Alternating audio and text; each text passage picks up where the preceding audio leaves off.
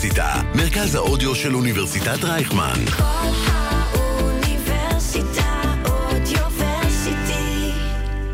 היום בחמוצים, אנחנו שלושה שבועות לפני הבחירות, חג שמח למאזיננו, אה, אבל לצערנו אנחנו היום צריכים לדבר על פיגוע שקרה הבוקר.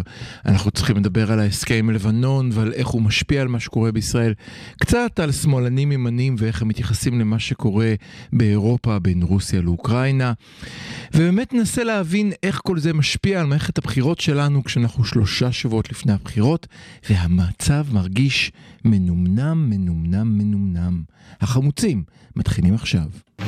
החמוצים, בפעם החמישית. המערכת הפוליטית על ספת הפסיכולוג, עם הפרופסור בועז בן דוד והפרופסור גלעד הירשברגר. בוקר טוב גלעד. בוקר טוב בועז, ובוקר טוב למאזינים אה. ולצופים. כן, אז אנחנו, מי שמפספס, אנחנו אפשר למצוא אותנו ביוטיוב, פשוט חפשו החמוצים, מי שמאזין לנו עכשיו 106.2 FM live בכל יום ראשון בשעה 10, ומי שלא מן הסתם צורך אותנו באפליקציית ההסכתים שלו. אה, גלעד, זהו, גמרנו לדבר, בוא, בוא נתחיל. אנחנו חייבים לדבר על אה, מה שקרה הבוקר, על הפיגוע, נכון? אי אפשר לא... אה, אז באמת הבוקר הזה התחיל בצורה נוראית, עם אה, פיגוע קשה. ממש. אה, ילדה, ממש אי אפשר להגיד לא ילדה, בחורה בת 18. כן. שנהרגה, אה, זה באמת אה, מאוד עצוב, ו- ויש לומר שאנחנו כאן כבר מדברים הרבה זמן על זה שהמצב בשטחים אה, רותח מהמם. ומגיע לנקודת רתיחה.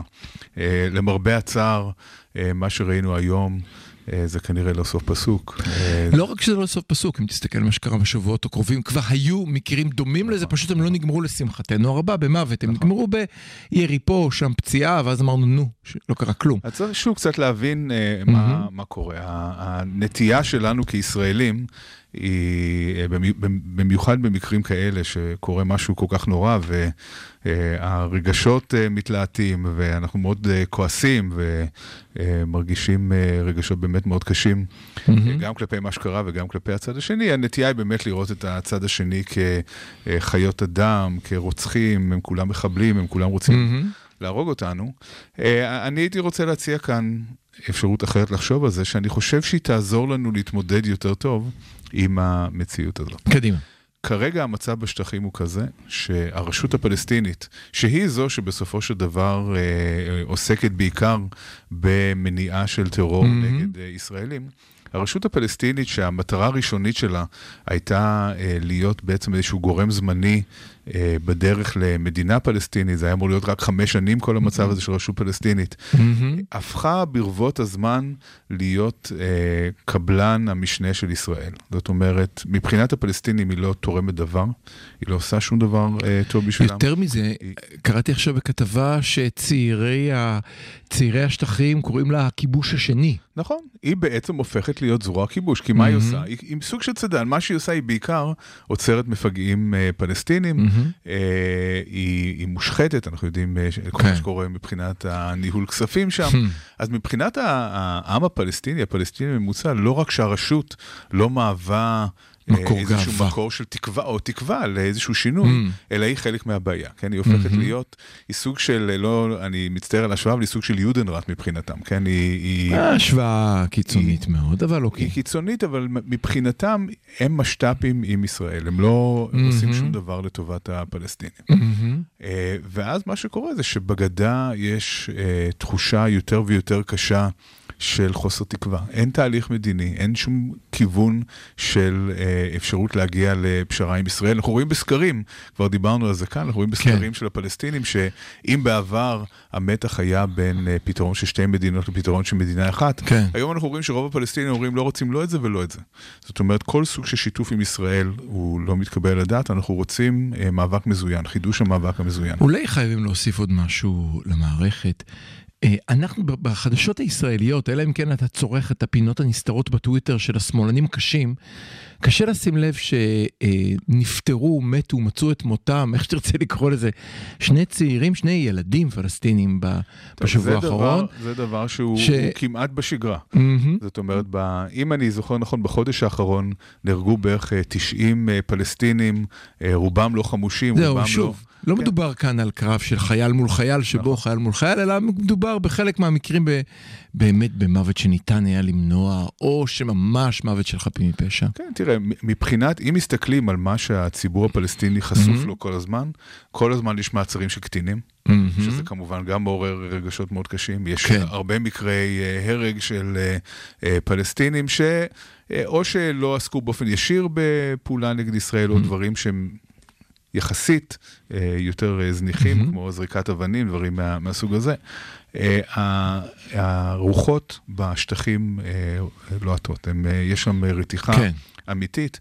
עכשיו אפשר כמובן לבטל את כל זה ולהגיד, הם כולם רוצחים, הם כולם מחבלים, אבל צריך להבין שאם לא נגיע לאיזשהו מסלול של הידברות עם הפלסטינים, לאיזשהו מסלול שבו Mhm. גם אנחנו נצטרך לוותר על משהו כדי שלהם יהיו חיים אה, יותר נורמליים, אז אנחנו בדרך למציאות קשה. אז אני רוצה רגע לכוון אותך, כי אני רוצה אה, להתקדם בנקודה הזאת.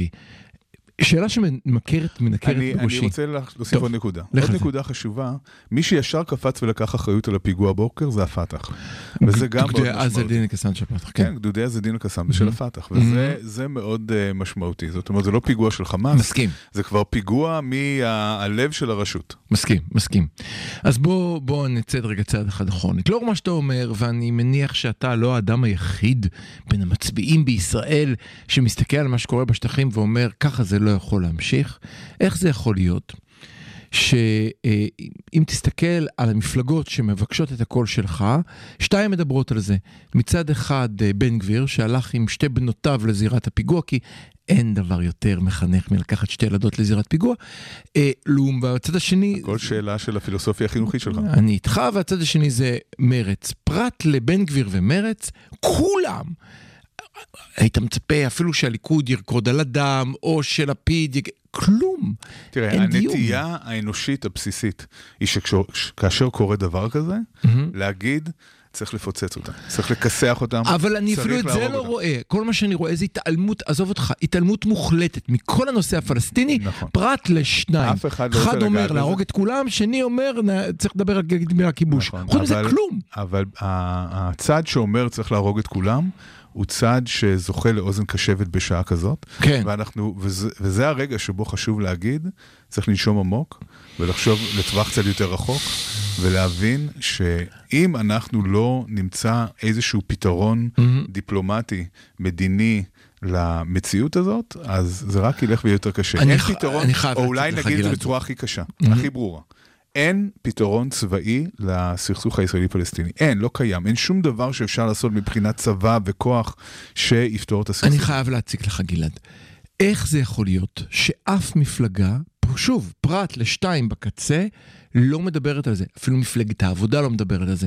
איך יכול להיות שאף אחד לא מזכיר את נושא השטחים? טוב, איך זה כבר- נעלם? אנחנו כבר דיברנו על זה אה, כאן בעבר, שכל השמאל מרכז נמנע מלהתייחס לעניין הזה מכמה סיבות. קודם כל הם מפחדים שזה יבריח מצביעים. מהמם. זאת אומרת, חלק ממצביעי אה, שמאל מרכז, זה, זה אפילו לא נכון מבחינת מה שרואים בסקרים, אבל הם מפחדים מהמם. שאם הם יזכירו את נושא השטחים וידברו בשפה... שמאלנים, שמאל- מצים עליהם. בדיוק, המילה אוקיי. שמאל מבריחה אוקיי. אה, מצביעים. דבר שני, נוצר כאן מין קונסטלציה מוזרה של אה, גוש שינוי, מהמם. שמכיל כל מיני קבוצות אה, שונות מבחינת העמדות לא נרגיז. אף אחד. אז הממשלה הנוכחית, כרגע היא, היא בסוף דרכה, אבל הממשלה הנוכחית מורכבת מהרבה קבוצות שהן לא כולם, אה, כן, בצד שלך מבחינת אה, ה- לא, אבל אין לי. בעיה, אין לי בעיה. איפה אה, גנץ שיגיד, שיציע תוכנית? גנץ זה איפה דוגמה מצוינת, האמת. איפה גנץ- ביבי שיציע גנץ- תוכנית גנץ אפילו? זה דוגמה מצוינת. לך על זה. מה, מה זה גנץ? אצל גנץ יש לך אנשים כמו אייזנקוט מצד אחד, כן, ואייזנקוט אייזנקוט, מהצד כן. השני. כן. הם לא מדברים באותה שפה כשמדובר על... אבל מחר אתה רוצה להיות. ראש ממשלה. אתה, בכל השלטים כתוב אני ראש הממשלה הבא. נכון. מה המדיניות שאתה מתכוון להתוות? או, אז קודם כל, אה, במקרה, היום בהארץ, כן? במקרה היום בהארץ אה, התפרסם אה, מאמר של אה, שאול אריאלי, של סיון הירש שפלר ושלי, אה, בנושא הזה, כן, בנושא של הסטטוס קוו, של מה. שנקרא המשך המצב הקיים. ובעיני הרבה מאוד ישראלים, המשך המצב הקיים, זה אה, אוקיי, בואו לא נעשה שום דבר ונחכה לשעת כושר שבה נוכל אה, כן אה, לפעול. אבל מה שאנחנו מראים זה שהמשך המצב הקיים זה מצב שהוא לגמרי לא סטטי. זה מצב דינמי של העמקת הכיבוש, של הכשרת מאחזים, של יותר ויותר תקציבים שהולכים להעמקת האחיזה הישראלית אה, בשטחים. מהמם. זה מצב שהוא לגמרי לגמרי לא סטטי. ו, אה, ו, וזה חלק מהעניין, זאת אומרת, חלק מהפתרון של הרבה מאוד אה, אנשים הוא, אוקיי, בוא נחכה, כרגע אי אפשר לעשות שום דבר, אז בוא נחכה, אבל ההמתנה הזאת היא לא פסיבית, זה לא קיפאון. ובכל זאת, אני אציק לך. והטור באמת אתה היה... תמיד מציק לי. הטור היה מלא פרטים חשובים, אבל הם לא בדיון. אני זוכר שבבחירות הקודמות, או באחת הבחירות, היה את ניסיון הקמפיין של אה, סיפוח, או זה, אני זוכר מה היה שם עם השני פתקים. זה לא, זה לא זה מזיז. לא תופס, זה נכון. לא תופס. הציבור באמת כן. לא מתעניין בזה. יותר מזה, אני אפילו חושב אמרת שהמהלך... עכשיו דבר מאוד חשוב, הציבור לא מתעניין בזה. אבל אפילו המהלך של אלה שכן מנסים לדבר על זה פוגע בהם. זאת אומרת, אני לא רואה שברגע שמרץ התחילה להגיד עוד פעם, לדבר על שטחים, כיבוש, להפך, זה רק מעניין? חיזק בוא- את אה, בוא מרב ש- מיכאלי. בואו נדבר שוב על מה מעניין את הציבור. שקט. הציבור אני מעניין רוצה אותו- מחר ללכת הציבור למכולת. מעניין אותו ביטחון אישי, כן. כן? ביטחון אישי שלי. ולאומי. מעניין אותו ביטחון, והוא לא מקשר לגמרי בין הביטחון שלו לבין המדיניות של ישראל בשטחים. זאת אומרת, מבחינתו, כשיש איזשהו פיגוע, שוב, זה נובע מזה שהפלסטינים, הערבים, הם כולם מחבלים, רוצחים, כן. תתי אדם וכולי. כן. אה, וזה לא נובע מאיזושהי תפיסה של המדיניות הישראלית בשטחים. וכאן, אוקיי, שנייה של. פסיכולוגיה, אם אפשר. או, לך על זה. כשאנחנו עושים, כשאנחנו חושבים על העניין של טרור, כן. אנחנו מבלי משים עושים משהו שנקרא ייחוס. כן, אוקיי. ייחוס זה אומר, למה זה קורה? אוקיי. אנחנו מפתחים לעצמנו איזושהי תיאוריה בראש, אוקיי. של למה הדבר הזה קורה. מהמם. עכשיו, תיאוריה אחת, היא שהם כולם איסלאמיסטים, פונדמנטליסטים, רוצחים, מהמם. ושום דבר לא ישנה אותם. זאת אומרת אוקיי. שהם חיות אדם, כן. ושאין שום דבר שאנחנו יכולים לעשות שישנה אותם. מהמם. יש משהו מאוד נוח בהסבר הזה, כי זה מטיל את מלוא האחריות אוקיי. על הצד השני. אוקיי. הסברים אחרים יכולים להיות אה, אולי המצב אה, בשטחים מבחינה כלכלית, מבחינת המימוש המאוויים הלאומיים, מכל מיני בחינות כאלה, אולי זה חלק מהסיפור. מהמם. שברגע שאתה מכניס את ההסבר הזה, מה שקורה, אתה מוריד את האחריות שלהם מ-100% לאחוז יותר נמוך, ואתה בעצם אומר, לי יש איזושהי אחריות על העניין הזה. זה, okay. אוקיי. זה שיש פיגועים זה לא 100% אחריות שלהם, זה גם mm-hmm. קשור ל- למדיניות שלי כלפיהם. מצד אחד זה יותר קשה לקבל את זה, כי אתה בעצם אה, לוקח על עצמך אחריות, למשל, לפיגוע הנורא שבה נהרגה מצד שני, זה הבחורה נותן לי הצעירה הזאת. אפשרות לפעול, זה אומר שיש לי כוח. זה נותן לך, במקום כן. להיות בעמדה פסיבית, שבה כן, אתה אומר, כן. כל מה שאני יכול כן. לעשות זה להתגונן מול כן. הצד השני, אתה יכול להיות אקטיבי. אתה יכול להגיד, אם אני אשנה את המדיניות שלי ביחס לפלסטינים, אני יכול לשנות את המציאות. אני יכול לגרום לזה שאותם אנשים שהיום... כל מה שמעניין אותם זה כן. לפגוע בישראלים, יעניין אותם דברים אחרים אולי. אז אתה יודע, אני, אני, אני אפילו אחדד את השאלה הקודמת שלי.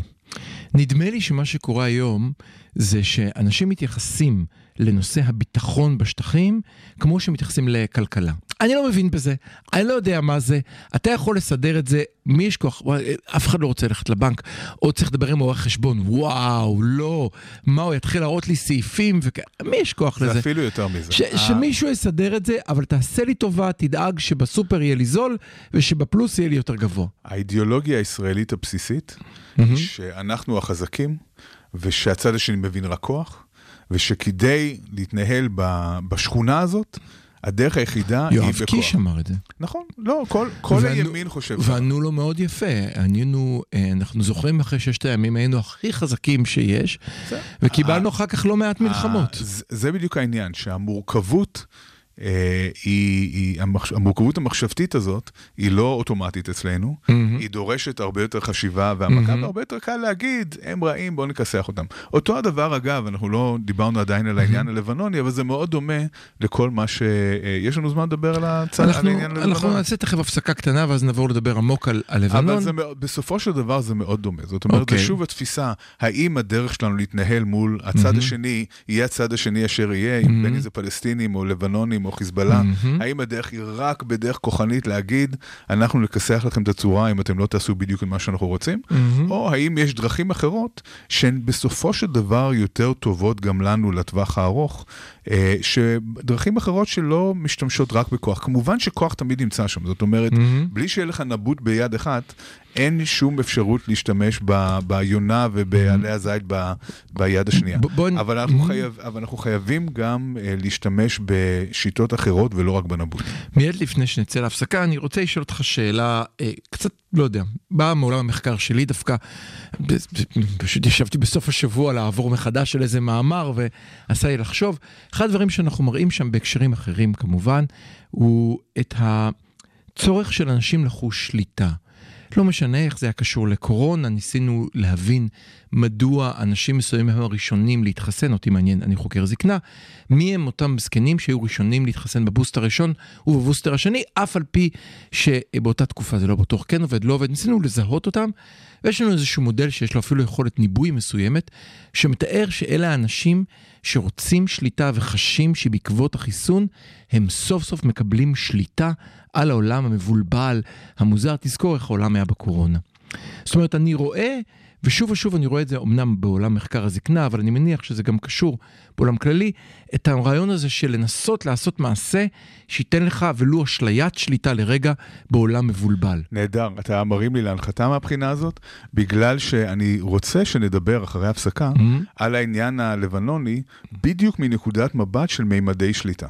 להבין ששליטה זה לא משהו חד-מימדי, או שאנחנו שולטים יותר או שאנחנו שולטים פחות, אלא יש מימדים שונים של שליטה, שיש trade off ים ביניהם. זאת אומרת, לפעמים אתה מוותר על קצת שליטה במימד אחד בשביל לקבל יותר שליטה במימד אחר. הבטחנו למאזינה שלנו מאנגליה שנדבר על פסיכולוגיה ומיד אחרי הפסקה ננסה להבין שליטה והסיפור בלבנון. כבר חוזרים.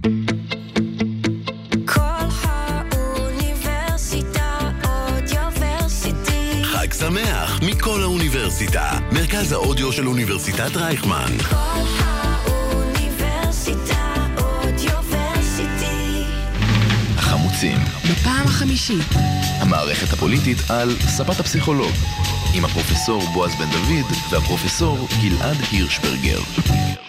חזרנו, תודה שנשארתם איתנו. גלעד, שליטה ולבנון, קדימה. טוב, אני רוצה להתחיל קודם כל מאיזשהו disclaimer. אוקיי. אה, ולומר שאין לשנינו שמץ של מושג מה כתוב בהסכם המתהווה הזה בין ישראל אוי, לבין, זה- לבין זה- לבנון. תקשיב, זו הייתה חוויה, אתה רואה איך אוטומטית כל חבריי השמאלנים אומרים הסכם מעולה, כל הפיד ימין אומר הסכם גרוע, אוקיי, אף אז- אחד לא ראה את ההסכם תראה, אז גם, לרגע. אז גם אנחנו לא מבינים בזה, אנחנו גם כן. אה, מבינים קטנים מאוד בכל מה שקשור למים טריטוריאליים ומים כלכליים וגבולות ימיים ואסדות אה, גז, נכון?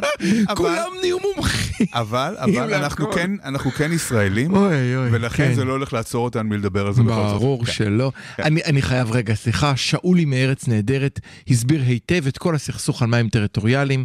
הוא אמר כך, המים הם לא טריטוריאליים, בני אדם הם טריטוריאליים.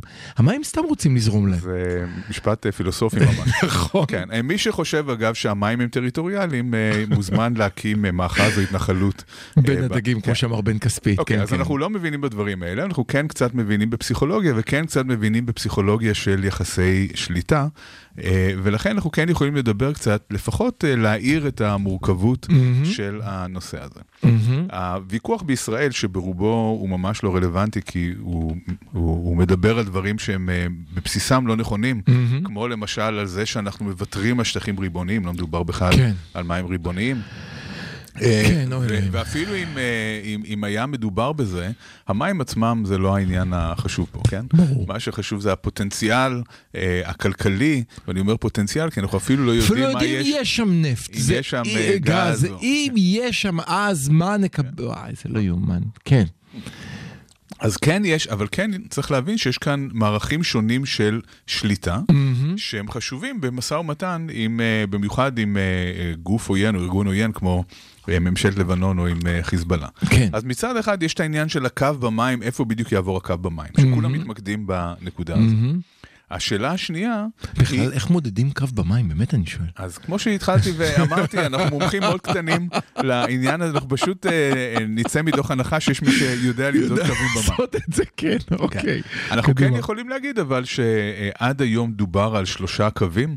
אה, קו אחד, אה, קו אחד זה הקו הישראלי הצפוני יותר, יש אה, הקו השני, קו 23, אה, שזה הקו שבהתחלה לבנון דיברה עליו, ומאוחר יותר היא עברה לקו 29, שהוא עוד יותר דרומי, שהוא קו בלתי סביר לחלוטין. ברור. אה, קו, אה, אה, גם קו 1 וגם קו 23 בעצם חוצים את המאגר הפוטנציאלי הזה של קאנה בין ישראל לבין לבנון, כך שבכל מקרה, בין אם זה קו כזה או קו כזה, לישראל יש אה, קש בתוך ה, אה, המאגר הזה. אה, קו 29 הוא קו כשאתה מתכוון שמגיע... קש, אתה מתכוון קש שיכול לשאוב מתוך המאגר את אותו גז שאנחנו יש רוצים. לנו, יש לנו ברור. אה, עילה אה, לבקש משהו. מהמם. אה, הקו 29 שהוא בלתי סביר הוא קו אה, דרומי שאפילו מגיע לכריש שלא נמצא בכלל תחת אה, מחלוקת. קו 29 זה קו שהלבנונים הציגו כנראה בשביל לפוצץ את העניין, וזה קרה עוד מזמן, זה לא משהו שהוא אוקיי. אה, חדש אה, עכשיו. אה, כמו שאתה מנהל משא ומתן ומישהו כן, אומר, ו- "אה", אתה אומר, לא, אז אני רוצה אלף. לא, נכון. אוקיי. אז טוב. בעצם הסיפור העיקרי כאן זה לא איפה יעבור הקו, אלא כמה ישראל תקבל אה, מתמלוגי הגז במידה ובמיד, ובאמת, ויש שם ובאמת. אה, יש שם גז, ו, וכל מיני מומחים העלו גם סברות שאולי אין כל כך הרבה כמו שנדמה, אבל אנחנו, איזה מעולה יהיה אם בסוף אחרי הכל אין שם כלום. או שיש מעט מאוד, כן. בסדר, זה באמת, אה. אנחנו אוקיי. נחיה ונראה. אבל יש כאן עוד דברים שהם אה, מאוד חשובים. כמובן ביטחון זה חשוב, מהמם. אה, שבלי שום קשר לקווים האלה, שהם קווים אה, כלכליים, יש את קו המצופים הישראלי שאנחנו רוצים לקבע אותו כגבול, אז זה, זאת נקודה שהיא חשובה, ועל זה לפיד לפ- אמר שהוא לא הולך להתפשר. אה, ויש דברים אחרים שהם קשורים לדיפלומטיה, אה, שאת חלקה אנחנו יודעים וחלקה אנחנו לא יודעים. אוקיי. סביר מאוד להניח שיש רבדים שונים של הסכמים בין ישראל לבין ארה"ב, ואולי צרפת גם, שהיא אה, זו ש... מעורבת בשאיבה של הגז.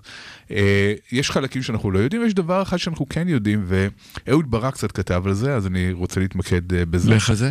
הוא דיבר על זה שהדחיפות, אחת השאלות הגדולות שעלתה, זה, אוקיי, בוא נניח שבאמת צריך להגיע להסכם עם לבנון, מהמם. למה עכשיו, שלושה שבועות לפני הבחירות? מהמם. כן, זה נראה כמו מחטף פוליטי, למה לא לחכות שתהיה ממשלה נבחרת, לגיטימית, שהיא תנהל את המשא ומתן הזה, למה צריך לעשות את זה עכשיו? אוקיי. מסתבר, אז קודם כל זאת שאלה לגיטימית לגמרי, ומסתבר שכן יש איזשהו אלמנט של דחיפות שאולי אנחנו לא לקחנו אותו בחשבון, וזה שכל מה שקורה כרגע בין רוסיה ואוקראינה, ובמיוחד כל מה שקורה מבחינת הגז הרוסי, כן. היה את הפיצוצים של אה, כן. צ- צינור הגז.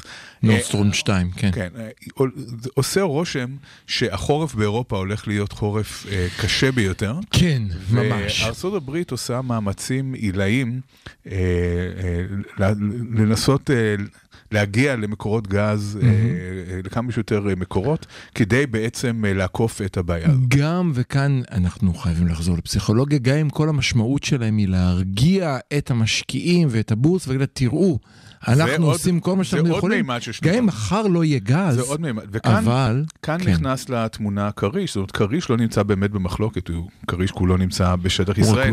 אבל הוא מאוים. הוא מאוים וארצות הברית מעוניינת כנראה שאנחנו נתחיל בשאיבה אה, כמה שיותר מהר. מה שנקרא אתמול. כן, אתמול. אה, וכדי שזה יקרה, באמת צריך איזושהי מידה של יציבות. זה כמובן מפריע לאוזניים ישראליות, כי הם אומרים, אוקיי, אז אנחנו הולכים- להיכנע לתביעות, לתכתיבים אמריקאים. גם לתכתיבים אמריקאים וגם לאיומים של אה, חיזבאללה. אה, אוקיי. כל יום גם שלא שואבים יש לו משמעות כלכלית, זה עוד מימד של שליטה. בהחלט. שיכול להיות שבסופו של דבר, לוותר על איזשהו קו במ- במים, שהמשמעות היא מים ומדוזות, כן, אין שם שום דבר אה, יותר משמעותי מזה, זה ויתור שהוא קטן. במידה ואנחנו באמת מקבלים את הנתח שמגיע לנו מתמלוגי הגז, באמת יכולים לשאוב מכריש ללא הפרעה, אה, ומצליחים להגיע לאיזושהי יציבות יותר גדולה מול אה, חיזבאללה ולבנון. עוד, עוד נקודה חשובה בהקשר הזה, במידה... ושוב, אנחנו ותקום- גם מדברים על ספקולציה, אבל... ספקולציות. במידה אבל, ותקום אסדה כן. אה, לבנונית, כן. כן, שתשאב אה, גז, זה יוצר מאזן שיכול להיות מאוד אה, טוב לישראל. אוקיי. קודם כל הוא משפר את המצב הכלכלי בלבנון, ומצב כלכלי קשה בלבנון מהמם. הוא לא טוב לישראל, הוא יכול לגרום לזה שיש להם, אין להם מה להפסיד אה, מבחינה... אז מה אכפת להילחם ולתמוך בחיזבאללה? ברור. אה, אבל אה, אסדה כזאת יכולה ליצור מאזן מול האסדות הישראליות. זאת אומרת, ברור שאם תפרוץ מלחמה. אה, האסדות הישראליות יהיו מאוימות על ידי חיזבאללה. אוקיי. ברגע שיש אסדה שישראל גם יכולה להוריד במידה ומנסים להוריד אה, לנו אסדה, אז זה יוצר איזשהו מאזן שדווקא יכול לייצר יציבות יותר גדולה. אז יש כאן המון המון רווחים לישראל מהסכם כזה, גם אם נצטרך לוותר על אה, נדמה לי 840 אה, קילומטר אה, רבוע של אה, מים ומדוזות. אוקיי, כמובן ש... ואנחנו לא יודעים אם, אם על זה מוותרים, אני רק אומר את זה בתור אפשרות. אנחנו כמובן לא יודעים על מה אנחנו מוותרים במים ועל מה אנחנו מוותרים מבחינת uh, הגז, אבל, אבל אני רוצה בכל זאת, uh, uh, אם דיברנו על שליטה, אני חושב שנתניהו עשה. ניצל את זה למהלך מבריק, ואם נכנס לשליטה, הוא אומר, אנחנו מאבדים שליטה פה על המצב. תראו מה קורה. נכנס לפיד, דבר שאני התנגדתי לו בכל תוקף, זה לא משנה שזה לא נכון כמובן, כן, היסטורית זה לגמרי נכון. שקרים, לא, לא, עם שקרים אין בעיה, ועכשיו אנחנו, אנחנו באובדן שליטה מוחלט. לוקחים לנו דברים שלנו, לוקחים לנו כסף, לוקחים לנו את הכל. אנחנו פה, מישהו חייב לבוא ולתת לכם תחושה של שלווה וביטחון, והנה אבא חוזר. כן, אבל הוא עושה יותר מזה. לך על זה? ברגע, ש, ברגע שנתניהו בעצם אה, יוצא נגד העסקה הזאת ואומר, Mhm. אה, זאת הפגנת חולשה של אה, ישראל, זאת עסקה לא טובה Mhm. ו- וכולי, הוא ממש מסכן את הביטחון שלנו, את ביטחון המדינה, ומקרב אותנו לאפשרות של עימות מול חיזבאללה, שזה כן. אחד הדברים האחרונים, זאת אומרת, מצד אחד, כל המומחים אומרים, אנחנו צועדים לקראת העימות הזה, כן? אה, אין, אין כמעט דרך להימנע. מזה. אה, מצד שני, כל עוד ניתן להימנע מעימות כזה, ברור לגמרי שעימות כזה יהיה עימות מאוד קשה. כולם מדברים על אלפי טילים שינחתו על ישראל, מהמם. על מאות אתרי הרס אה, ממש במשך, אה, בכל אחד מימי הלחימה. זו מציאות שאנחנו לא ראינו אותה אף פעם, אנחנו לא, ואנחנו לא רוצים לראות אותה. אה, כמובן שהנזק ללבנון יהיה משמעותי הרבה יותר, אבל איך זה בדיוק עוזר לנו? זאת אומרת, אם ישראל... זה גם לא מזיק לחיזבאללה בינינו, אם נזיק ללבנון. זה נראה כאן, ש... כאן, לא זה, יודע. זה, זה כן ולא, המציאות הזאת שבה אה, חיזבאללה בעצם מחזיקה את לבנון כבת ערובה, מהמם. ואני לא אה, עושה סקרים בלבנון, ואני לא יודע מה דעת הקהל בלבנון, כן. אני, אני מנחש שחלק גדול מאוד מהלבנונים היו שמחים אם חיזבאללה הייתה מסתלקת משם ומפסיקה. מהמם. צריך להגיד עוד דבר על יחסי ישראל-לבנון. למעשה, אין עילה לסכסוך בין ישראל ללבנון. זאת אומרת, יצאנו כל... מדרום לבנון. יצאנו מדרום לבנון, אפילו יש- את אה, כפר ק- כפר. רג'ה, סליחה, אפילו את זה פתרנו כבר. לא פתרנו את זה, אז, אז אולי הסכסוך הוא על חצי כפר אה, עלאווי כן. אה, בגליל, כן? או על אה, כמה מטרים של אה, מים. זה, אלה סכסוכים שבין בריטניה וצרפת יש סכסוכים יותר משמעותיים כן. מאשר, באמת, זה, זה משהו שאפשר היה לפתור אותו בקלות, כן. אבל מה שנמצא שם ו, ומפריע כמובן לכל התקדמות זה חיזבאללה. שהשתלטה על המדינה הזאת. זה, זה כבר לא ארגון גרילה או טרור, זה ממש אה, צבא, אה, וזאת בעיה חמורה, ואנחנו לא רוצים להיכנס לעימות צבאי אם אפשר לא להיכנס אליו. מה שנתניהו עושה מקרב אותנו לעימות שאם אפשר להימנע ממנו, צריך להימנע ממנו. לא מתוך פחד, זה לא מתוך אה, כן, מקום כן, של פחד, כן. אלא פשוט מתוך שיקול דעת. אבל תראה, אני, אני חושב רגע, אנחנו נמצאים במערכת בחירות. אני לא מצדיק את נתניהו, אני מנסה להבין את ההיגיון. הוא אומר את הדבר הבא. כל הזמן אנחנו, אנחנו חשנו שכל נושא, אני לפחות חשתי, שכל נושא המצוקה הכלכלית לא יעבוד. לא יעבוד, לא יעבוד, והוא לא עבד, הוא לא הצליח לעשות לו איזו תזוזה משמעותית. כן. הוא גם לא הצליח להגיד לאנשים שיגידו, fuck, אני יוצא מהבית, מצביע מחל, אני לא נשאר בבית כמו פעם קודמת. זה לא מזיז מהרבה מאוד סיבות. גם כי לא בלעו את זה, גם כי אנחנו רואים מה קורה במקומות האחרים, לא בלעו את זה. אוקיי, וגם כי גם כלכלה, אמרתי לך, זה מסובך, ואני לא יודע מה קורה שם בבנק, ומה זה העמלות האלה, אין לי מושג. יופי. מה נשאר לו? נשאר לו רק ביטחון, והוא מחפש, מחפש, מחפש, מחפש. ויותר מזה, לקראת הבחירות, כמה שבועות לפני הבחירות. לפיד שולף אס מחפיסת הקלפים, ואומר, השגתי הפוך." הסכם, השגתי הסכם עם, אה, עם לבנון. זה מלחיץ מאוד את נתניהו, כי דבר כזה יכול להיות uh, Game Changer, יכול לגרום לזה שפתאום הרבה מאוד אנשים יגידו, וואלה, הלפיד הזה, שכל הזמן מדברים עליו שהוא חלול והוא טיפש והוא... לא, אבל אתה אומר, הוא עושה מהלך ג'ודו, בא, בא לפיד, עשה מהלך שמאוד תקיפה מוצלחת, עשה נתניהו הסתה, וגם לפיד לעוף קדימה. ומה שנתניהו בעצם רוצה להגיד, זה שמה שנראה כהישג, זה בעצם אה, מחדל מאוד גדול. אה, חלק אה, מהאנשים בימין קראו לזה בגידה של מסירת אה, שטחי מולדת או וואטאבר. כן. כן. זאת אומרת, יש ניסיון להפוך את העניין הזה מהצלחה ל... ל, ל כן, קטסטרופה, אה, כשהמציאות היא שזה לא שם ולא שם כרגע, כן? אה, כרגע אה, אנחנו לא יודעים איפה דברים עומדים, אבל לא נראה שלפחות בזמן המאוד קרוב זה הולך לקרות, אבל כנראה, כנראה שהסכם כזה הוא מאוד מאוד טוב לישראל, אם הוא באמת ייחתם, וסביר להניח... עוד, עוד דבר, אנחנו, שוב, אנחנו לא מבינים שום דבר בעניין הזה, אבל כן. כל הגורמים הביטחוניים השונים, כל מערכת הביטחון, באה ואומרת, תקשיבו, זה הסכם ממש לא רע, זה הסכם שאי אפשר, אה, להג... אפשר אה, להגיע להסכם מושלם, אבל אם ההסכם הזה ייחתם, אה, הוא יעשה רק טוב לישראל, אז גם, גם מהכיוון הזה נשמע שההסכם הזה הוא הסכם טוב. נעבור, נמשיך, נעבור לאירופה, או אתה רוצה להישאר עוד קצת פה? תגיד אתה, אתה הבוס. אז בוא, אני רוצה, אני רוצה ממש בנקודה הזאת אה, אה, להמשיך לאירופה. אתה ציינת את הנושא של אירופה והחורף, אה, ובכנס שהיית, שהייתי בו לאחרונה היו אה, אורחים מאירופה. אחד מהם בגרמניה אמר, תקשיב, חישבנו, המדינה הודיעה לנו, יודע לנו שהחורף אנחנו נשלם 2,100 יורו לחודש על חימום הבית. וואו. חישוב קטן, מדובר על 7,000 שקל לחימום הבית לחודש.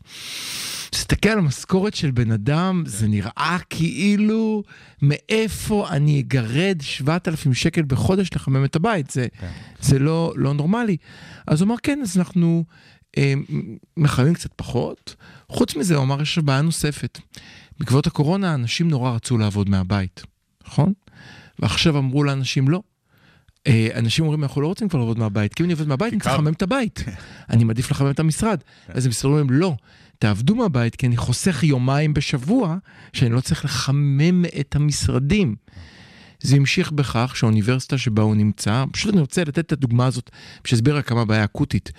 האוניברסיטה שבה הוא נמצא החליטה שהיא מפטרת איקס עובדים, שמאה עובדים צריכים לפטר בכל המחלקות, כי הם קנו מספיק גז לחמם את האוניברסיטה בחורף הקרוב, והעלות שווה למאה עובדים שצריך לפטר, והודיעו ועכשיו, לכל בוא המחלקות, נתרגם. אנא תפטרו. בוא נתרגם את מה שאמרת עכשיו ל... עכשיו, זה אותם אנשים שאין להם כסף לחמם את הבית, כי הם פוטרו והם צריכים לשלם בוא 7,000 נתרגם את שקל. מה שאמרת עכשיו לרמה הפוליטית, או. אוקיי? למה אה, הסיפור שסיפרת עכשיו מטריד מאוד את האמריקאים? כן, מה אכפת לאמריקאים אם לכמה אירופאים יהיה קצת יותר קר פוטין, בחורף? כמובן. אכפת להם בגלל שמה שקורה, הם, הם רואים איך משבר האנרגיה הזה מכרסם בתמיכה האירופית באוקראינה. כן, ככל שהמשבר הזה מעמיק, כן. האירופאים מתלהבים פחות לתמוך באוקראינה. ברור. זה יוצר אי יציבות פוליטית מאוד גדולה בתוך אירופה, כי Mhm. בסופו של דבר, כמו שאמרנו כאן, כמו שהאזרח הישראלי הממוצע אומר, לא מעניין אותי כל ההסברים המורכבים על כלכלה, מה שאני רוצה זה לסגור את החודש. ולא מעניין אותי אני רוצה הסברים לסגור את החודש, מורכבים אני. רוצה שהבן שלי ילך לאוניברסיטה, אני רוצה שהכל יהיה מסודר ונעים ונוח. ש... ולמרות שאני לא מבין כלום בביטחון, מה שמעניין אותי זה שיהיה בטוח. כן. גם האזרח האירופי הממוצע. אומר, אל תספרו לי כל מיני סיפורים מורכבים, תסדרו את זה שיהיה לי חם בחורף ושאני לא אפשוט את הרגל כדי לחמם את הבית. וזה אה, גורם לאי יציבות פוליטית, זה יכול ממש לגרום לשינויים פוליטיים משמעותיים באירופה, וזה משהו שהאמריקאים אה, מאוד לא מעוניינים בו, ומייצר באמת אה, איום מאוד גדול, ולכן, ולכן האמריקאים דואגים מהחורף המתקרב, ורוצים למצוא פתרונות מהירים, אה, כדי אי אפשר לפתור את הבעיה, אבל אפשר זהו. אולי קצת לצמצם אותה. זהו, זה לא בעיה שניתן לפתור אותה במהירות, גם הבעיה של פוטין היא לא בעיה שניתן לפתור אותה בזבנג וגמרנו, ואני רוצה באמת לחזור שוב לכל ה... אבל אה, שוב, אם כן. מסתכלים על, על העניין הזה של אי יציבות, מהמם. מסתכלים, עושים זום אאוט כן. קצת לרמה הגלובלית, אז מהמם. מה שרואים כמה דברים. אז על דיברנו. על אירופה, כן. אה, שהיא היא בדרך כלל מקום די יציב, ויש כאן פוטנציאל לאי יציבות. מה שקורה באוקראינה ורוסיה, אנחנו כבר יודעים, עם אה, הישגים מאוד מאוד משמעותיים, אה, אה, גם אם הם, גם מבחינה צבאית, ההישגים האלה אולי אה, לא כל כך חשובים מבחינה סמלית. סימבולית. אה, סימבולית, מורלית, כן. הם מאוד חשובים. הפיצוץ של... אה, אותו גשר של גשר שמחבר. את חצי כן. האי קרים ביום ההולדת של פוטין, זה, כמובן. זה היה, זה כמובן הברקה של האוקראינים. כן. אה, שר ההגנה, נדמה לי, האוקראיני, כן. אה, פרסם אה, אה, את השיר המפורסם, את אה, Happy Birthday של אה, Mister מרילין מונרו. President של ל- מרילין מונרו לצד כן. הפיצוץ, כן. לצד הפיצוץ, אה, זה היא כמובן שרה את זה במקור ל-JFK, מהמם. אבל אה, זה מתאים מאוד למציאות אה, הזאת. אה, באיראן יש לנו מצב של אה, מהומות החיג'אב, שרק הולכים, ואנחנו לא יודעים בדיוק מה קורה שם, אבל זה נשמע שהעניין הזה לא נרגע הרבה מאוד זמן. יש המון המון אי יציבות בעולם. אבל זה לא, אני רוצה לעצור שנייה אחת, זה לא אותה יציבות, ואני רוצה להסביר מה, מה אני מתכוון. האי-יציבות עם פוטין מעניינת אותי אה, מהרבה סיבות, ואחת מהן היא, אני מפנה אליך, והיא לגמרי, אני חושב שדיברנו על זה קצת, ולגמרי פסיכולוגיה פוליטית. אה, ושוב, מאותן שיחות שהיו לי, הכנסים האלה מאפשרים לשוחח עם אנשים ולנסות להבין קצת איך, איך אה, קורה העולם שם. הוא אמר לי ככה, כל השמאלנים אה, יפי הנפש שנמצאים לי פה במדינה, האיש אינו חשוד בשמאלנות, כל האלה באים ואומרים לי, את פוטין צריך לפוצץ, להרוג, לשחוט, להיכנס בו, לא לוותר, לא לדבר איתו, לא להיכנע לאף אחד מדרישותיו, לגמור עליו. ואז המשכתי אותו, אבל מצד שני באים אלינו ואומרים לנו, אתם חייבים לדבר עם אותם גדולי מרצחים ולעשות איתם שלום ולהתפשר, כי, זאת אומרת, יש כאן איזושהי סיטואציה מעניינת, לעומת זאת הימנים אומרים, את הטרוריסטים צריך לגמור, אבל עם פוטין בואו נדבר ונסגור איתו. טוב, זה. כאן אתה נכנס לעוד אה, עולם שלם של אה, הקצנה פוליטית, של Mhm. פולריזציה פוליטית שאנחנו רואים ממש בהרבה מקומות במערב, שגורמת לזה שהשמאל... הקיצוני מתחיל להישמע לא פחות אוטוריטרי ולא Mhm. פחות קיצוני מהימין הקיצוני, אה, חוסר סובלנות אה, מאוד אה, גדולה, מין טהרנות מוסרית שזה, אני. חושב שזה גם נובע בגלל שהתוקפים, האויבים שלנו אה, ממזרח, אה, מצפון, נתפסים כקורבנות חלשים, ועל כן יש לתמוך בהם. האוקראינים חלשים, פוטין הוא רע, ולכן את פוטין צריך להרוג ולא לדבר איתו. וזהו. ולא להסכים לכלום. זאת אומרת, כן, סוג של טוטליטריות חשיבה מאוד פשטנית. שאין... ש... כן. המציאות אה, של פתרון סכסוכים בעולם, אם, אה, אם מסתכלים על אה, איך, איך דברים עבדו עד עכשיו, היא כזו שלמרבה הצער, כדי לפתור, או לא לפתור, כדי להגיע לאיזושהי רגיעה במצב של סכסוך, צריך להתפשר. צריך להתפשר בכל הסכסוכים השונים האלה. מהמם. זאת אומרת, עד כמה שפוטין נורא, והדבר הכי טוב היה מהמם. אם הוא היה נעלם, ו- ורוסיה איכשהו הייתה נסוגה מאוקראינה, זה כנראה לא כמו, משהו... כמו אותם התקפי לב שקורים באופן טבעי לכל יריביו עד היום. כן, אבל לא בטוח אפילו שזה היה עוזר. כן. המציאות היא שכדי לפתור את העניין הזה צריך להגיע, צריך לדבר איתו, וצריך לנסות להגיע לאיזושהי אה, פשרה. אה, לנסות לפחות, לא בטוח שאפשר, אבל צריך לנסות. אה, וזה נכון גם לגבי סכסוכים אחרים. אם אי אפשר להגיע לפתרון אה, מדיני, לפתרון של פשרה, אז אולי אז אין ברירה, והדרך הצבאית היא, ה- היא היחידה, אבל, אבל צריך לזכור שאנחנו מדברים, העולם שאנחנו מדברים עליו היום הוא שונה. הרבה אנשים, אה, כשאני אומר את הדברים האלה, בטח חושבים על הסכם אה, מינכן של אה, רציתי לרמוז לך 38. שזה הטיעון הראשון שעולה נכון, כשאני אומר בוא נדבר עם 38. פוטין. נכון, כן. שהרבה פעמים מדובר. בדיפלומטיה, לא, אבל אולי ת- כן, תרחיב. הסכם אה, אה, מינכן 1938 בין צרפת, בריטניה, איטליה וגרמניה, שבעצם... אה, נתן את פולין כמדומני, נכון?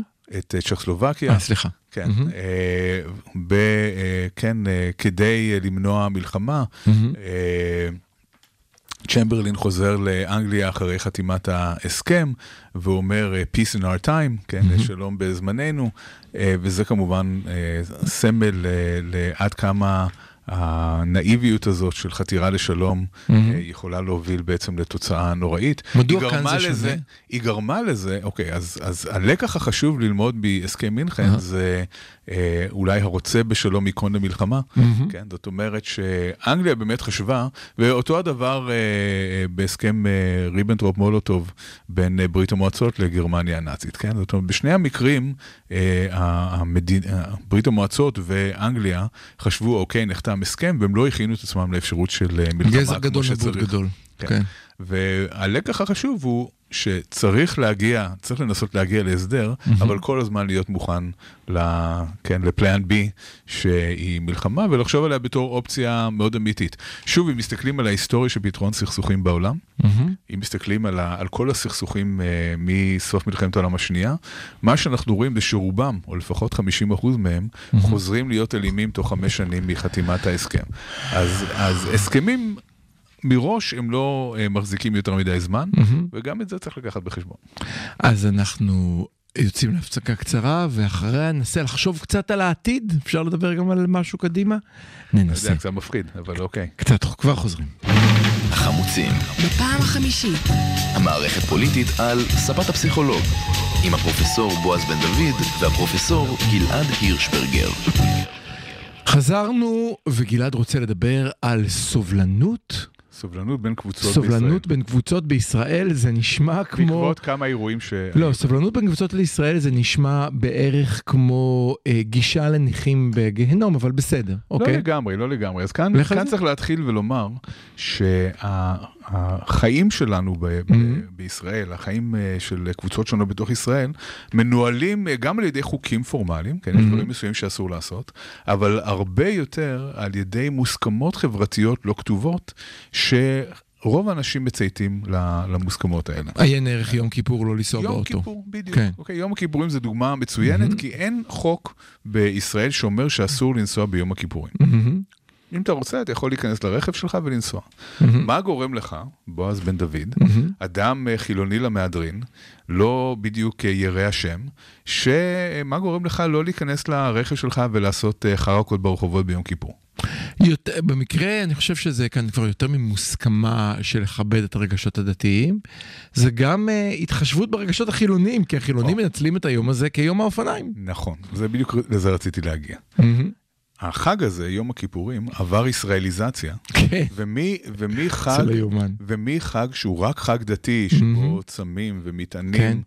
אה, זה הפך להיות חג כלל ישראלי, גם של חילונים. לגמרי. הדתיים הולכים לבתי הכנסת. החילונים יוצאים עם הילדים שלהם לרחובות על אופניים, וזה יוצר סימביוזה מופלאה. כן. כי אז מה שקורה זה שאף אחד לא לא מפריע. לאלה. אלה לא מפריעים לאלה. כן. החילונים על האופניים ולא ברכבים, הדתיים בבתי הכנסת, זה יוצר אווירת חג מאוד uh, מיוחדת. הייתה גם תקופה בקורונה, קרה דבר שלצערי לא חזרו עליו, הוציאו את בית, חלקם. חלקם הוציאו את בתי הכנסת החוצה, לא כולם, ואלה שהוציאו את בתי הכנסת החוצה באותו יום כיפור, זכו לכך שהרבה מאוד אנשים עצרו את האופניים, אמרו לילד בוא תשמע, שמו את האופניים בצד, הצטרפו, היו רגע חלק מהקהילה ויצאו, זה היה אפילו עוד יותר יפה, זה היה, כן. אז, אז בעצם uh, החג הזה הפך להיות חג שבו uh, סביר לגמרי שאדם חילוני, כמוני למשל, מהמם. ילך עם uh, אמו ועם ילדיו לכל נדרי בערב יום כיפור. מיד אחר כך ייסע על אופניים עם הילדים. ירדוף אחרי ילדים באופניים ויגיד לא, אל תלך שם, כן. כן. זאת אומרת, השילוב הזה הפך להיות שילוב uh, מאוד ישראלי. כאן אני רוצה להתייחס לאירועים שקרו גם בחג הזה וגם בשנים קודמות, אוקיי. של uh, ערבים שנכנסו לערים שיש בהם רוב יהודי עם, עם מכוניות.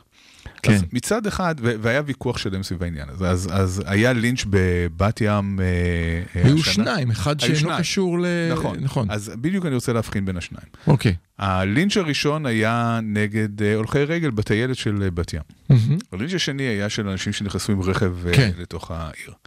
עכשיו כאן כמובן שלינץ' זה דבר מתועב ו- ומגונה מ- מכל בחינה שהיא, אבל צריך להבחין בין שני האירועים האלה. כן. באירוע הראשון לא מדובר בפרובוקציה. כן. האירוע השני, אי אפשר שלא להתייחס אליו כפרובוקציה. כן. כן. של, של זה שהם נכנסו בכוונה בערב יום כיפור למקום שהם יודעים שבו אנשים לא נוסעים, בין אם זה בגלל האופניים ובין אם זה בגלל שהם אה, בסדר. גמור. אה, הם חיפשו צרות, ב- במילים כן. אחרות.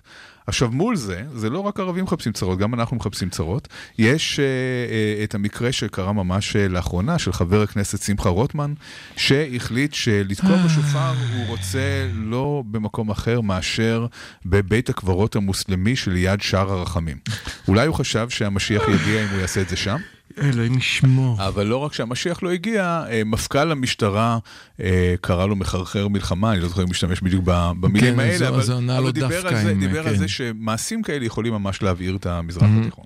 עכשיו, אין חוק שאומר שאסור לתקוע בשופר בבית הקברות המוסלמי ליד שער הרחמים. מותר לעשות את זה. כן, כן? אסור, אסור בעל חוקית. הר הבית, נכון. מותר לעשות את זה. אתה יכול, כן. אתה, זה מעשה שהוא כביכול תמים לגמרי, בדיוק כמו שמותר לערבי להיכנס לבת ים עם האוטו נכון. בערב יום הכיפורים. מהמם. המעשים האלה הם מעשים שיכולים להדליק אה, את הסכסוך בין הקבוצות. זאת אומרת, זה לא מאוד רחוק שלינץ' כזה בבת ים נגד אה, רכב של ערבים שנכנס, יכול אה, אה, להתפשט. להתלקח. ול, ולגרום למה שקרה במאי אה, שנה שעברה, אה, ב- במהומות המאוד אה, טראומטיות שהיו כאן בין אזרחים. יהודים ו- וערבים. ו- והתקיעה של השופר ליד אה, שער הרחמים יכולה להצית משהו הרבה יותר גדול מזה. כן, אז חלק מהיכולת שלנו להתנהל במדינה הזאת מחייב אותנו לא רק לציית לחוקים, אלא גם לכבד את, ה, את הנורמות המקובלות אה, ואת הסטטוס קוו בין הקבוצות. כן. אז, אז על פניו, למה שאדם לא יוכל לתקוע בשופר איפה שהוא רוצה? מהמם. אה, כן, אתה יודע, בעולם אידיאלי באמת כל אחד תוקע בשופר איפה שהוא רוצה. בעולם, ה- ה- במציאות שאנחנו חיים בה, אנחנו צריכים להיות מאוד זהירים, אם אנחנו לא רוצים סתם להצית אה, מלחמה על כלום. כן, טוב, זה גם ברור לכולנו למה הוא עשה את זה, הוא עשה את זה מתוך מטרה להצית מלחמה, נכון, נכון. כי זה ממש מה שהוא רצה לעשות, זה לא היה כאן. לא רק שאנחנו יושבים על חיפש צרות, חבית, כמו שאמרת. לא רק שאנחנו יושבים על חבית של TNT, כן. אה, יש בינינו לא מעט אנשים, פירומנים, שהם כן. פירומנים שלא מפסיקים אה, להדליק גפרורים ולזרוק לתוך החבית הזאת. אני, אני איתך לגמרי, אבל אם אנחנו כבר שם, אנחנו ב... נגלוש בקלות לעבר הקמפיינים. רצינו להקדיש כמה דקות לדבר על הקמפיינים. אז הקמפיין של שמחה רוטמן, שהוא מתחת אותה מפלגה המתקראת הציונות הדתית, קשה לי עם זה, בטח אחרי מה שקורה איתם עכשיו. ברור מה הקמפיין שלו, אפילו הייתי אומר, כל הקמפיין שלהם הוא סוג של החזרת עטרה ליושנה. האמירות החדשות של בן גביר שלא היו פעם על טרנספר, מה שהוא אף פעם לא דיבר עליו בצורה כל כך ברורה. אה, זה דרך אגב כחלק מתהליך ההתמתנות שלו, אני מבין. אה, הוא אמר שהוא מתמתן. אני חושב שהן אה, אה, באות מסוג של להחזיר עטרה ליושנה. אם אתה זוכר למה, למה האות ט' בכלל שייכת אליהם? אתה זוכר איך זה הגיע בכלל? די, גנדי וטרנספר. כן. גנדי חיפש אות שתסביר את הטרנספר, היה לו כן. פתרון פשוט, זה היה ט', ואני חושב שעכשיו הם סוג של הקמפיין מחזיר עטרה ליושנה, ט' זה טרנספר, ט' זה טרנספר, בלי שלהגיד זה בצורה בוטה, אבל אם אבל כן. בוא, בוא, אה, כדי לשים את הקמפיינים בפרופורציה, הסתכלתי אה, ביומיים האחרונים על ניתוח מאוד יפה של כל הסקרים שנעשו כן. בכמה שבועות האחרונים, ואחד הדברים המאוד ברורים שרואים זה שיש יציבות מאוד מאוד גדולה בין הגושים. זאת אומרת, מה לא, שלא אפילו, עושים... לא, אפילו בתוך הגושים, זה נראה כאילו... יש קצת כל אחד תזוזות. יודע מה הוא רוצה. יש קצת תזוזות, יש אה, לפיד קצת מתחזק, ו... אה, אה, יש מגמה של התחזקות לאורך כמה חודשים של כן, לפיד. כן, אבל זה גם, זה לא מאוד מאוד דרמטי. יש, יש מגמת התחזקות של Mhm. לפיד. אה, מרץ שהיו אה, ממש בקבר בתחילת הסיפור, אה, מתאוששים ומתייצבים על Mhm, חמישה-שישה. מנדטים. כן. כן. בסך הכל יש אה, אה, תזוזות מסוימות בתוך, Mhm. ה, ה, אה, בתוך כל גוש, אבל המצב הגושי נשאר יציב. יש כמה דברים שיכולים לשנות את התמונה, טוב. ואחד הדברים המרכזיים זה אחוזי הצבעה של ערבים. במחקר, כן, אה, כן, ב- בסקר. שנעשה, שנעשה אה, לאחרונה כן. אה, על ידי מכון סטטנט, שהוא המכון המרכזי שעושה סקרים בקרב ערבים אזרחי אוקיי. ישראל. בסקר הקודם נמצא שבערך 43% מהערבים מתכוונים להצביע. מהמם. בסקר הזה זה ירד ל-41 אחוזים. אה, זה צריך מאוד מאוד להדאיג, כי אם באמת 41 אחוזים מהערבים יצביעו, זה אומר שסיכוי כן. מאוד מאוד סביר שאחת המפלגות הערביות לא תעבור. אם זה קורה, נגמר הסרט. כן, זאת אומרת, אם כן. אחת המפלגות הערביות לא עוברת את אחוז החסימה, כן, כן. נגמר הסרט לגמרי, נגמר הסיפור, אה, נתניהו ראש הממשלה הבא. אה, אני רוצה רגע, ברשותך, לשים שנייה על הולד את הציבור הערבי, אה, ולחזור שנייה אחת לקמפיינים. תכף אני אקשר את זה בחזרה. אז אנחנו, אנחנו רואים אצל ביבי, שזו בכל זאת המפלגה הגדולה בישראל, וגם צפויה להישאר הגדולה בישראל, חזרה אחורנית בקמפיין. ראינו את זה, אמרנו לדעתי, אצל ט' חזרה לטרנספר, ביבי חזר לרק הליכוד יכול.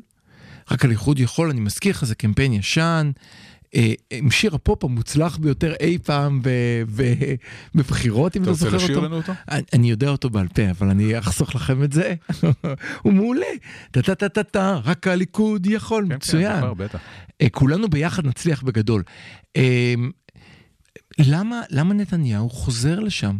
הרי אני בטוח שזאת לא הייתה החלטה של רגע, זה לא, זה מהלך מחושב. למה לחזור לקמפיין הישן?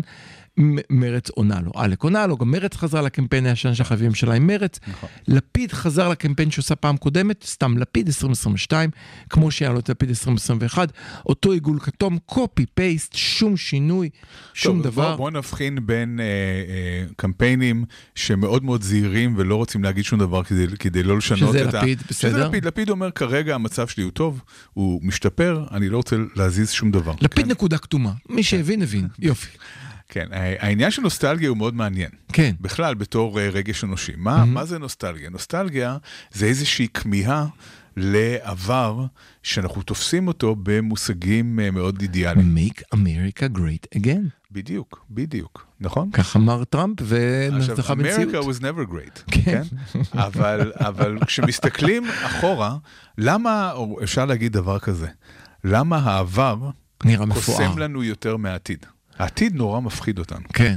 לך תדע מה יהיה בעתיד. והעבר, יש, אה, אה, אם אה, קראת את הספר אשתו של הנוסע בזמן, אז הנרי, הדמות שנוסעת בזמן, אומר שמשפט שהוא נהדר. עברנו לספרות, הוא אומר, כן. הוא אומר אה, העבר זה המקום שלא מתנו בו, והעתיד זה המקום שנמות בו. זאת אומרת, זאת אומרת. בגלל, העבר הוא מאוד ודאי. כן. אנחנו יודעים בדיוק מה, מה קרה. נכון. כן? ולכן אנחנו, יש משהו מאוד מנחם בלהיזכר ולהתרפק על העבר, ואנחנו גם זוכרים רק את הדברים שאנחנו רוצים לזכור בעבר. מהמם. כן? אז, כשאנחנו מסתכלים אחורה, אה, אה, ישראלים שמסתכלים היום על תמונות של אה, ישראל בשנות ה-60, מהמם. מסתכלים, וואו, איזה יופי, התמימות. אפילו יש נוסטלגיה לשנות ה-80, הסדרה, הסדרה Stranger Things, הסדרה המצליחה ביותר כן. נכון. בהיסטוריה באנגלית. נכון. ואתה זוכר אחרי שנות ה-80 כולנו אמרנו, אף אחד לא ירצה לחזור לעשור הזה, איזה נורא היה המוזיקה לא, אני- והכל. אני יכול להגיד לך שכשאני רואה את כל הסדרות נוסטלגיה האלה, כן, את כן. Cobra Kai ואת כל הדברים האלה כן. שמחזירים אותי 35 שנה אחורה, שמצליחות מאוד. כן, אז אני ממש מתמלא בהתרגשות מצד אחד, אבל שוכח שבשנות ה-80 הייתי teenager, ושנאתי אה, כל רגע בקיום שלי, כן? כן. זה, זה, את זה אנחנו שוכחים. ברור. אבל, אה, אבל לנוסטלגיה יש אה, אפקט אה, מאוד חזק. אנחנו ועדיין כולנו ככה? זה מדובר באיזה כלל יש- פסיכולוגי שאתה רואה מעבר? יש uh, הרבה מאוד מחקרים על uh, נוסטלגיה ועל על תחושת הביטחון שהנוסטלגיה נוסכת בנו, כן? שאנחנו מסתכלים... ביטחון. כן, זה נותן תחושה של ביטחון. כמובן הבנתי. שבקמפיין פוליטי דבר כזה יכול להיות חשוב, אבל שוב, אני רוצה uh, שוב לגעת בזה, שהקמפיינים האלה לא ממש משנים משהו, אנחנו לא רואים אוקיי. שהם uh, עוזרים יותר מדי. Uh, תנועה אחת מאוד מעניינת שכן קורית, היא של איילת שקד. אנחנו רואים שמסקר לסקר יש עלייה uh, לא מאוד דרמטית. רוצי שקד, אל תוותרי לרגע, אתה- תמשיכי לרוץ. אתה לא בטוח שאתה צודק, אה, אוקיי? אוקיי. וכשמפלחים את המצביעים הפוטנציאליים של שקד, כן. את יודע למי הם יצביעו אם- אה, שקד תפרוש? אתה חושב שהם לא יצביעו לליכוד? לא. הם יצביעו לגנץ, רובם אתה מצביעי חושב גנץ. שהם יצביעו לגנץ? זה ניתוח של uh, המצביעים של שקד מראה, מראה שאלה האנשים שיצביעו לגנץ. בגלל זה ביבי אין. לא נכנס בה בצורה קיצונית כל כך? יכול להיות, יכול להיות. אבל uh, uh, שקד כרגע, יש סיכוי מסוים שהיא תעבור, אבל יש גם סיכוי שהיא תשרוף הרבה מאוד קולות, וכנראה לא, לאו דווקא קולות של ימנים. או זה לא נכון, לא קולות של ימנים, לא קולות של ביביסטים. לא יודע, אני, אני לא יודע, אני לא יודע. בועז לא רוצה להסתמך על נתונים, אלא על תחושות הבטן לא, שלו. אני, אני לא יודע, אתה יודע, הסקרים הם, הם, הם מוגבלים אני לא- מעצמם. מי לי, מאמין לסקרים אם הם לא הולכים לפי האמונה שלי? יש לי, יש לי תחושה שאחרי שהיא אומרת בפירוש, אני הולכת עם נתניהו, מי שמצביע לה רוצה את נתניהו, אבל לא יודע. לא בטוח. תראה, אה, יועז הנדל פרש בעצם מהברית איתה. בגלל שהיא אמרה שהיא הולכת בגלל. שהיא אמרה שהיא זאת מוכנה אומרת, ללכת. אני- כאילו, מי בר דעת מצביע שקד ואומר, אבל אני לא רוצה את נתניהו. זה כמו ללכת אני- למכולת, אני- לקנות במבה ולרצות ביסלי. כן, אני, אני אגיד לך מי. אה, מה שאתה אומר הוא מאוד לוגי, אבל אנשים לא פועלים בהכרח בצורה לוגית, אוקיי. אלא הם אומרים, אני חילוני אה, ימני, ואני Mm-hmm. מחפש אה, דמות שהיא אה, חילונית אה, וימנית, אז זה יכול אז אני להיות... הולך או- לבית היהודי שעכשיו יפכה להיות לגמרי מפד"ל, שכולם שם... אז אני אלך, אז אני אלך לשקד שהיא מייצגת את זה, או ל, אה, ללפיד, שיש לו שם דמויות שהם... אה, לגנץ יותר. לגנץ, סליחה, כן. התכוונתי לגנץ, ש, אה, ששם יש את מי שמייצג את זה. אנחנו ימים יגידו, אבל דקה לפני הסיום, ממש... גיד, זה בעצם גדעון כן. סער או שקד, זה, זה בעצם ה- הדילמה. אני, אני, אני, אני רוצה כאן לזרוק רעיון גדול, שאני חושב שהוא מבריק, בכל זאת הוא רעיון שלי. אם בנט ביום כן. שישי, בגיליון יום שישי של אה, ידיעות שלפני הבחירות, יצהיר על תמיכה, יגיד אני לא מפקיר אחים בשטח, ואני הולך עם כהנא ואני קורא לכולם להצביע למחנה הממלכתי, אני חושב שזה יכול להיות אה, שינוי משמעותי של הדקה ה-90, אני חושב שזה לא יקרה.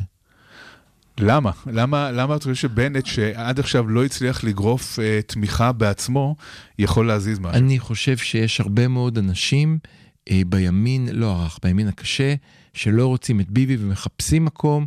אני חושב שיש שלושה מנדטים שהיו נשארים כן, עם אז- בנט. אז לכן, גם אה, אז, לא, אני חושב אז הם שחצי מנדט. כזה יכול זה ללכת. הפוטנציאל של שקד. ואני חושב שיכול ללכת אה, לגנץ אם הוא יעשה כזה מהלך, אבל הוא לא יעשה אותו. ואנחנו חמוצים, אתה רוצה מילת סיכום, כי בזה נגמר לנו הזמן? אני חושב שאמרנו את כל מה שצריך. אנחנו נהיה כאן גם בשבוע הבא, יום ראשון, 106.2 FM בשעה 10 בבוקר. חפשו החמוצים בכל אפליקציה. נשמח מאוד אם תדרגו אותנו ותמליצו עלינו. זה עוזר לנו להגיע למאזינים נוספים. יש לנו עוד שלוש תוכניות עד הבחירות. אנחנו קוראים לכולכם, צאו להצביע בהמוניכם.